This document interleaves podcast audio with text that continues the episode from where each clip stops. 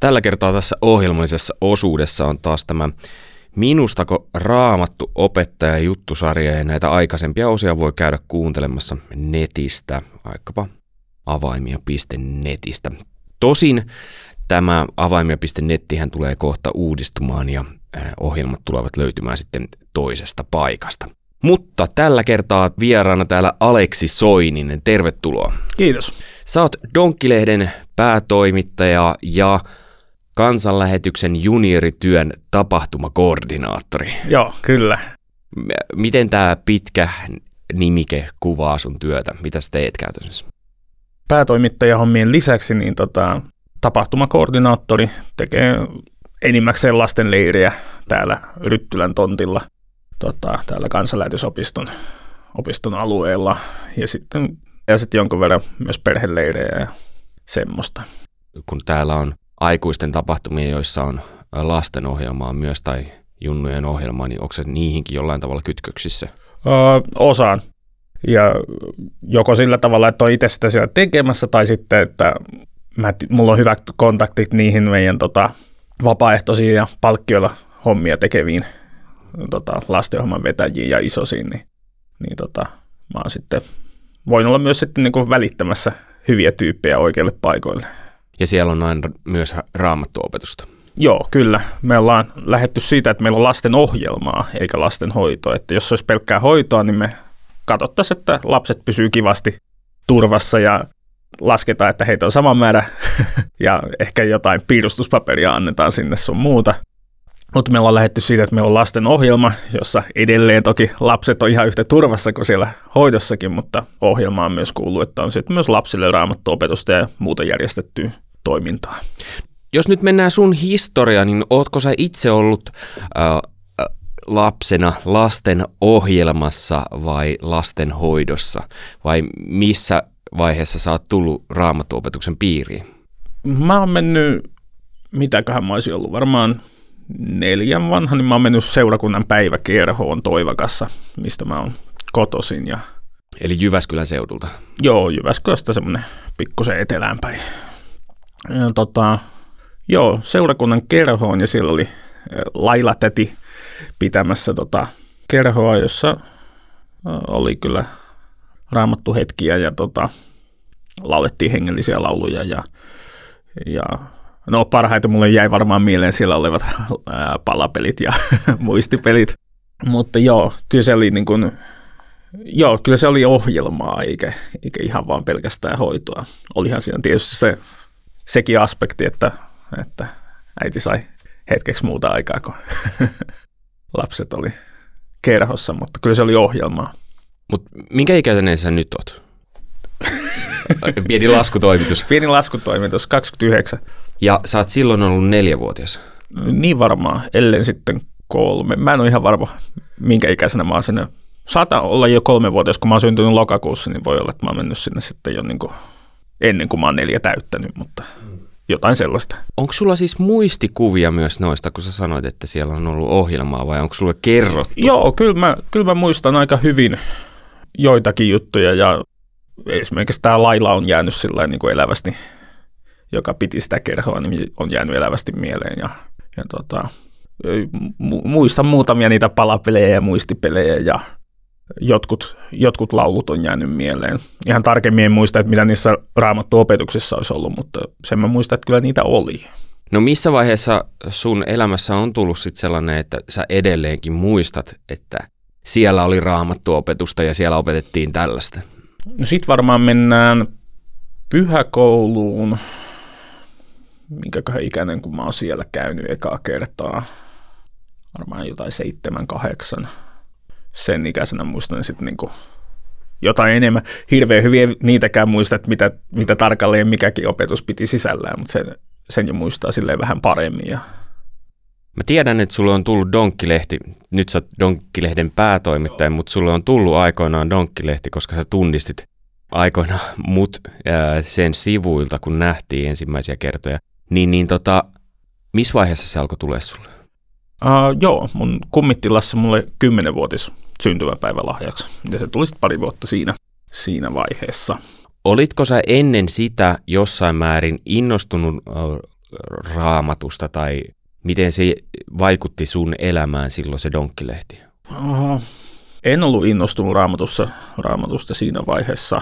Mulla oli vähän semmoinen vaihe elämässä, että mä olisin kovasti halunnut uskoa, mutta, mutta se ei jotenkin tuntunut siltä, että, että tota, se olisi mun juttu. Mm. Mutta mut joka tapauksessa se donkkilehti, vaikka en ollut innostunut raamatusta, niin se sai mut lukemaan raamattua. Et mä en ollut mitenkään niin kun uskoa vastaan. Ja kuten sanoin, niin mä olisin mielelläni halunnutkin uskoa, mutta se ei jotenkin vaan, jotenkin vaan sitten, oh, miten sen sanoisi. No siis, eikä sitä sen tiiviimmin, mä olisin halunnut uskoa, mutta mä en uskonut. Ja tosiaan sitten sain kymmenenvuotias lahjaksen Donkkilehden ja kyllä se sai mut lukemaan raamattua. Eli sä luit Donkkilehdestä muutakin kuin pelkästään tarinasivut? Joo, toki silloinhan se lehti oli vähän erilainen, että oli vähän limittäin lomittain, että keskellä tarinaa saattoi tullakin raamattuopetus ja toki siihen pyritään nykyäänkin, että, että vaikka lukisi vain tarinan, niin saisi silti jotain hengellistäkin sisältöä, mutta se oli ehkä vielä jonkin verran erilainen se lehti vielä silloin. Siellä oli myös semmoisia niin kuin, laita raksi ruutuun kohtia, kun olet lukenut tämän raamattukohdan. Ja mä olin jotenkin aina semmoinen, että musta on hirveän kiva piirtää rakseja ruutuun. Niin se oli jotenkin semmoinen, että sitten mä lapsena halusin raksia ne ruutuun ja sitten tunnollisena ja rehellisenä poikana, niin, niin pakkohan oli lukea, että ne sai raksittaa, että ei voinut vaan muuten vaan huvikseen ruutuun raksia piirtää. Missä vaiheessa sul tuli sitten sellainen kohta, että sä innostuit raamatun luvusta? No sit mennään aika paljon eteenpäin, että mä tulin uskoon sitten 17-vuotiaana lukiolaisena.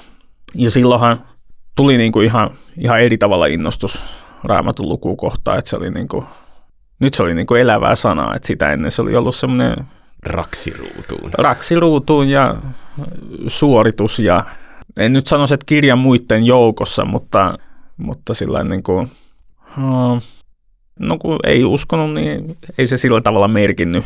Että se, oli, se oli paljon hyvää ja paljon niin kuin viisasta tekstiä ja, ja mä, mä paljon tunsin raamattua. Luultavasti niin kuin sillä niin kuin tiedon tasolla aika hyvinkin jo siinä vaiheessa. Mutta se ei ollut sydämessä, se, ei niin kuin, se oli vain tieto, että mä tiesin, että on sellainen kirja, missä sanotaan tällaisia asioita. Mutta niin kuin, ne ei varsinaisesti ollut mulle muuta kuin hyviä elämäohjeita. Sitten kun tuli uskoon, niin sitten tota, sittenhän se oli niin kuin polttoainetta tankkiin ja se oli niin kuin, se oli niin kuin, että niin kuin, mä olin kokenut niin kuin omassa elämässäni, että Jumala oli niin kuin lähestynyt mua. Ja sitten yhtäkkiä mulla olikin kokonainen kirja sitä, mitä kaikkea muuta Jumala haluaa mulle sen jälkeen sanoa, kun mä olin uskoon tullut. Niin se oli jotenkin Sä kuitenkin olit myös raamattuopetuksen piirissä jossain määrin siinä 10-17-vuotiaana, siinä välissä myös. Joo. Niin miltä susta tuntui kuunnella raamattuopetuksia silloin? Oh, se vähän riippuu, riippuu aina siitä, että minkälainen hetki mulla oli menossa. Et sinänsä niin kuin siinä opetuksessa ei ollut sain kuulla varmasti hyvää opetusta ja ne, mitkä muistan, niin olikin ihan, ihan hyviä. Mulla oli itselläni siinä tota, lapsen ja nuoren aika, aika vahva kuoleman pelko.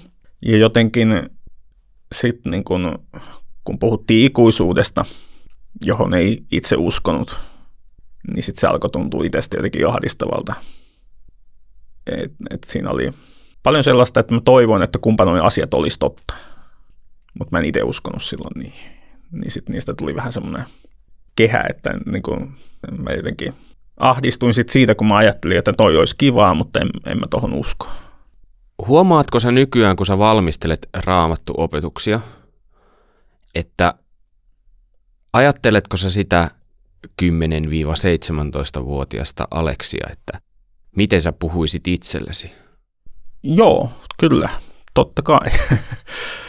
Et sitä paljon jäi, niin kun, kun mietti niitä tota, lapsuuden raamattuopetuksia, ne oli tosi hyviä, mutta jotenkin tuntui, että ne oli aina valmiiksi suunniteltu sellaiselle, joka jo uskoo. Et siinä jotenkin tuntui, että niissä kaikissa lapsena kuuluissa raamattuopetuksissa, niin hyviä kuin ne olikin, niin niissä oli vähän semmoinen lähtöolettamus, että nämä on semmoisia asioita, jotka kaikki uskoo ja ää, niin kuin, ei, ei ehkä uskallettu nähdä sitä, että joku ei uskoisi.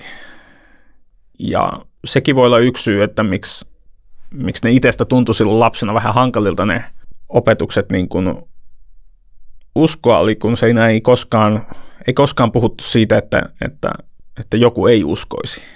Niin sitten mä ajattelin, että mä oon varmaan maailman ainoa ihminen, joka, no ei nyt maailman ainoa ihminen, mutta mä oon varmaan niin tässä meidän, meidän lähipiirissä ainoa ihminen, joka näihin ei usko, koska ne opetukset lähti niin siitä ilmiselvästä lähtökohdasta, että totta kai kaikki näihin, näihin usko. Että sitten vaan niin kuin, ei itse uskonut, sitten tuntui jotenkin, että, että niin kuin ei päässyt ollenkaan sisälle. Että sitten jos olisi, niin kuin, olisi puhuttu siitä, että, että kaikki ei usko tai että jollakin on ollut elämässä sellainen tilanne, että hän on, hän on tota, kääntynyt kristityksi, niin sitten olisi ehkä voinut itsekin ajatella, että hei, että mullekin voi joku päivä käydä noin. Koetko sä sen voimavarana nykyään? Kyllä mä sen, kyllä mä sen koen. Ja kyllä mä toivon, että, että jos siellä on yhtään mun kuulijoissa sellaisia, jotka on samoja asioita miettinyt, että sitten mä pystyisin olemaan ihan eri tavalla antamassa vastauksia, mitä koin itse silloin saaneeni niihin kysymyksiin. Kyllä tietysti opetuksiakin on erilaisia, että, että joissain opetuksissa aihe on enemmän semmoinen, että puhutaan niin kuin jostain raamatun, raamatun henkilöistä tai jostain muista tapahtumasta, jos mennään niin kuin pidemmälle. Että ei, kaikki opetukset ei ole sitä, että miten tulla uskoon. Mutta tota, joo, kyllä mä koin sen vahvuutena, että mä haluaisin, niin kuin, että jokainen opetus, että oli se niin kuin kuinka, mikä aihe tahansa, niin kyllä mä haluaisin, että siinä on jotain, jotain myös sellaiselle, joka ei usko. Sä opetat nykyään 7-14-vuotiaille yleensä. Joo, y- yleensä, joo. Mutta mikä oli ensimmäinen äh, kokemus, kun sä opetit raamattua jollekin? Uh,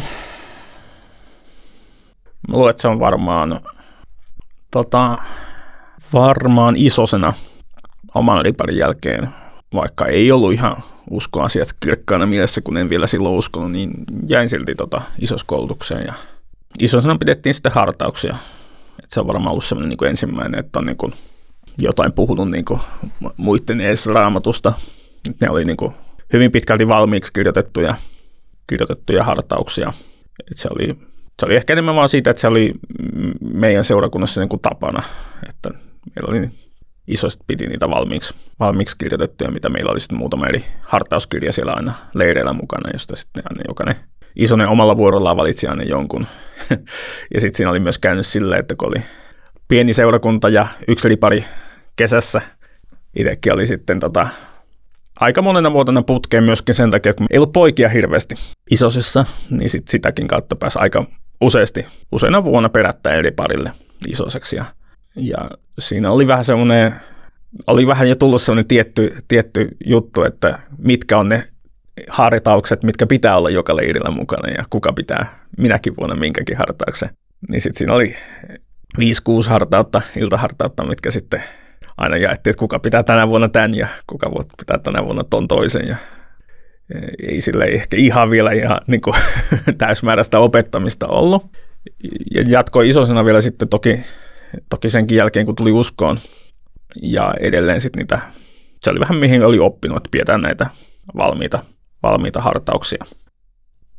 Mä tulin tota, lukion jälkeen tänne Ryttylään kansanlähetysopistolle vuodeksi ja siinä meillä oli sitten kanssa aamuhartauksia täällä muutama perinuppi tota, lukuvuoden aikana ja niitä mä en vielä sillä ehkä ihan opettamisena sinänsä pitäisi, koska vaikka mä en enää lukenut niitä valmiita, niin sitten mä lähinnä vaan kerroin mun omasta elämästä miten sillekin on paikka, mutta se oli ehkä enemmän sellaista kerroinpa jutun, mitä tapahtuu joskus. Sitten mä lähdin Inttiin ja tota, siellä oli tota, Intissä oli tulossa tota, rippikoulu. Ja tota, musta oli tullut varusmies diakoni. Missä varuskunnassa? Ää, Tikkakoskella. Eli varusmies diakoni, eli tota, sotilaspastori, apupoika. Ja tota, oli tulossa puolustusvoimien rippikoulu ja sinne sitten lähetettiin meitä varusmiestiakoneita ja varusmiespappeja ympäri, ympäri Suomea otettiin muutama. Me laitettiin sinne rippikoulu vähän niin kuin isosiksi. Ja tota, meillä oli sitten tulossa tota, samaan aikaan, kun mä, mä olin lähdössä sinne rippikouluun, niin tota, meillä oli tulossa ampumaleiri. ampumaleiri alkoi päivää aikaisemmin kuin se rippileiri, niin sitten mä jäin yhdeksi päiväksi parin muun kaverin kanssa sinne kasarmille, kun muut lähti ampumaleirille. Heti siinä tota päivänä, kun muut oli lähtenyt, niin sitten yksikön vääpeli kutsui meidät kaikki huoneeseensa ja vähän selvitteli, että mitäs miehiä nämä on, kun ne ei ampumaleirille lähtenyt. Ja se sitten jakoi siinä, kyseli vähän, että keitä me ollaan ja miksi me ollaan täällä, eikä ampumaleirille. Ja se sitten jakeli meille sitten sen mukaan vähän tehtäviä. Ja siinä oli sitten pari, pari kaveria, jotka, jotka ainakin tämä vääpelin mielestä oli vähän sellaisia, että ne oli ehkä jäänyt ihan vaan muuten vaan sinne kasarmille. Heillä ei ainakaan tämän vääpelin mielestä ollut mitään kunnon syytä, niin heillehän sitten antoi aika paljon tuota päivystyshommaa ja sitten oli joku kaveri, joka oli lähdössä jonnekin urheilukisoihin ja se sai sitten luvan treenata niitä varten. Ja, ja sitten se, kun se kuuli, että mä oon lähdössä tota, rippileirille, se vääpeli katsoi, että no niin, Soininen, minä haluan, että te menette nyt saman tien huoneeseenne ja kirjoitatte lupsakan ja humoristisen hartauden, jonka aiheena on se, että Goliat saa turpaan. Kiven silmäänsä tai jotakin kyllä te nämä tiedätte, mutta kunhan Goliatille käy huonosti. No, ei siitä, se oli käsky. Mä menin tota, huoneeseen ja aloin kirjoittaa ekaa niin, ja lähtökohtana siitä, että Koljatille tulee kivi silmään. Kyllä siinä muutakin, muutakin tapahtui, että se sitten niinku oli ihan tota, muutakin kuin vaan Koljatin kurmuttamista. Piditkö sä sen hartauden sitten myös? Joo. Et sit tota, se oli valmis, valmis se hartaus siinä ja sitten seuraavana päivänä tuli lähtö sinne Liparille ja sitten tota, heti ekana ekana iltana siellä oli ne tota, riparin vetäjät sieltä, että ei hitsi, me ei muistettu, että kuka pitää iltahartauden. Ja sitten, no, mulla on tässä yksi valmiina. Ja, ja tota, pidin sen ja sen lisäksi, että koljet sai siinä kiven silmään, niin sitten myös puhuttiin, puhuttiin tota, Jeesuksen lupauksista ja tota, siitä, että kuinka Daavidin vastustajana oli koljat, mutta vihollisina viimeisenä, viimeisenä kukistetaan kuolema, että niin heti se mun eka hartaus käsitteli sitä kuolemaa, mikä oli ollut mulle iso pelon aihe, että, että, tota, se tota, oli, oli, ja myös sille aika kutsuva ja niin kuin, niin kohti käyväkin hartaus. Ja pidin sen sitten siinä heti ripalin ekana, ekana iltana ja siitä tuli sitten siitä tuli ihan hyvää palautetta ja siitä tuli pari kaveria kiittelemään sieltä niistä leiriä pitäneistä papeista ja sitten tuli ihan muutama leiriläinenkin tuli kiittelemään, että olivat tykänneet. Ja, ja löysit sitä huumoria myös sinne? Kyllä sitä löytyi sitä huumoria sinne ja koljet sai köniin. Ihan kuten käsky oli käynyt Ihan Vääpeliltä. Käsky oli käynyt ja sitten myöhemmin myös paperiversionne Vääpelille toimitin tämän saman tekstin. Nyt olisi mielenkiintoista kuulla, että miten hän oli vaikuttunut siitä tekstistä, että jos Vääpeli sattuu kuulemaan siellä, niin voisi lähettää kommenttia. Mutta hei, jos me hypätään tähän päivään, niin silloin oli tuommoinen käsky, millä tavalla Joo. lähit kirjoittamaan sitä hartaustekstiä, mutta kun sä nyt lähet opetuksia valmistelemaan vaikkapa junnuleirille, niin mistä sä yleensä lähdet liikkeelle ja mitä sä, mikä on sun tapa työskennellä? No ihan ekana varmaan, tota, jos lähdetään ihan leiriä miettimään, että se ei, niin kuin, se, ei, siellä ei ole yhtä yksittäistä opetusta, että ne on osa sitä leidin kokonaisuutta, niin sitten varmaan tota, leidistä riippuu, että jos se on perheleiri, niin silloin yleensä sitten on niin kuin valmis teema jo olemassa siinä vaiheessa, kun mä, mä aloitan työstämisen, mutta jos se on niin kuin ihan lastenleiri, mistä on itse vastuussa, niin sitten mietitään tota muiden leirityöntekijöiden kanssa, että mikä olisi sellainen teema, mikä puhuttelisi ja mistä saataisiin hyvä kokonaisuus. Ja sitten tota, sen jälkeen jaetaan sitten, että kuka opettaa minkäkin opetukseen et siihen asti se on jossain määrin tiimityötä siihen asti, mutta sitten se yleensä se yksittäisen opetuksen tekeminen on sitten vähän sellaista yksinäisempää hommaa, tai ainakin se on mun tapa tehdä se aika pitkälti, pitkälti yksin. Uh, semmoinen, mitä olen itse huomannut, että itselle tärkeää, että jos mulla on joku raamatun kohta tai joku, mikä siinä opetuksessa on mukana, niin kun mä rupean tietokoneella kirjoittaa sitä opetusta, niin sen sijaan, että mä kopioisin sen suoraan vaan niin kuin ottaisin niin kuin kopipastena, heittäisin sinne mun tota, opetustiedostoon. Mä kirjoitan sen, niin kuin, kopioin sen sillä niin kuin vanhanaikaisesti. Että jotenkin siinä tulee sitten vielä, kun sen kopioi sana sanalta, niin se tulee vielä jotenkin ihan eri tavalla pureutettua siihen, siihen raamatun kohtaan, mitä on milloinkin opettamassa. Eli sä kirjoitat opetuksen sanasta sanaa?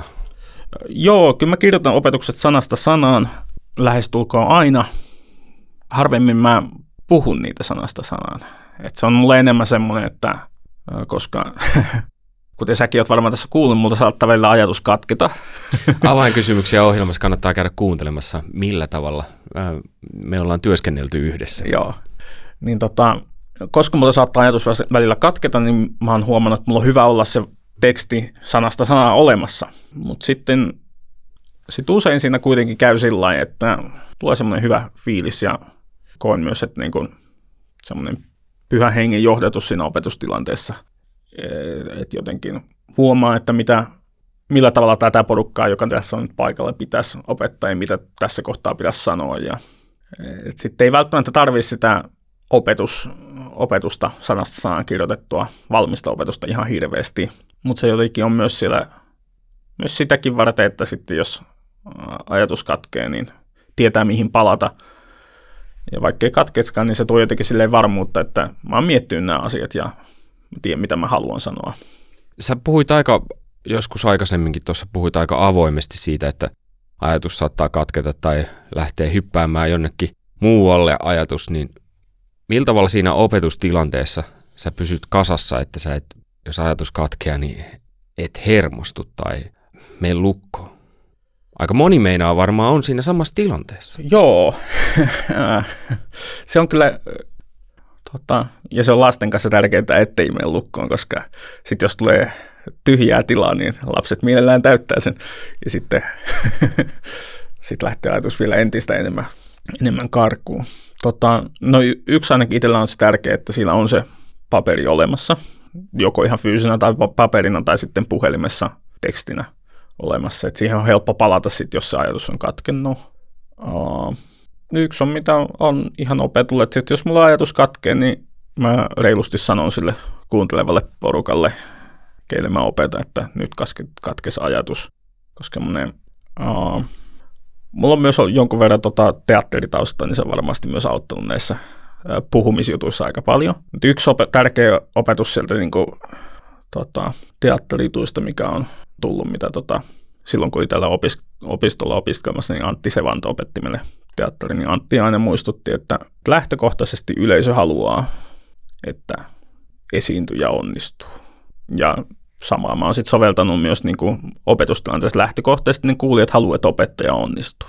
Kun taas sitten usein se, joka on siellä edessä, ja jos tulee yhtään esiintymisjännitystä, niin usein se ajattelee, että ei, noi kaikki haluaa vaan, että mä tällä tyrin ja kaikki nauraa mulle.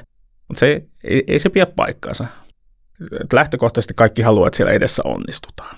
Oli se sitten opetus tai joku teatteriesitys. Ja tota, siinä kohtaa, kun sanoo reilusti, että, että nyt katkes, yleensä se otetaan semmoisella niin myötätuntoisella hymyllä ja nyökkäyksellä vastaan. Eikä sellainen niin kuin, buu, sä et osaa mitään, tuu pois sieltä. Et niin kuin, siinä vaiheessa, kun on rehellisesti sanonut, että nyt katkes, niin sen yleensä saa sitten saman tien myös anteeksi. Sen sijaan, jos, jos sitä jää niin kuin pyörittelemään papereitaan eikä niin kuin myönnä sitä, että nyt katkes, tuli tehty virhe tässä opetuksessa tai jotain. Sitten se on enemmän semmoinen, että sitten on vaan niin kuin vaivaannuttava hiljaisuus ja kaikki miettii, että mitäköhän seuraavaksi tapahtuu. Mutta kun sanoit, että nyt katkes, niin sitten sulla on edelleen se yleisön mielenkiinto mukana, vaikka saattaakin hetkeksi vähän pysähtyä se opetus siinä kohtaa? No Donkkilehden valmistelu on hyvin erityyppistä kuin opetuksen opettaminen tuolla muiden edessä, koska jos ajatus katkeaa, niin voi jatkaa myöhemmin. Mutta saatko sä siitä, kun te valmistelette Donkkilehteä, niin omaan opettamiseen jotain myös? Joo, totta kai. Et, et, aina kun miettii, miettii, että miten mä tätä raamatukohtaa opettaisin tai, tai tota, kyllä siitä aina jotain takatas, kun jää sitten jollekin toiselle kerralle. Tota, Donkkilehtehän me tehdään sillä lailla, että me tota, ensin mietitään sellaisella vähän pienemmällä porukalla kerran vuodessa, että mitkä olisi tulevan vuoden aiheet, ja sitten aina lehtikohtaisesti pidetään semmoisia palavereita, missä mietitään tarkemmin, että miten just tästä aiheesta opetettaisiin ja mitkä olisi ne raamattuopetus aukeammin niin kuin tarkemmat aiheet siitä tietystä teemasta.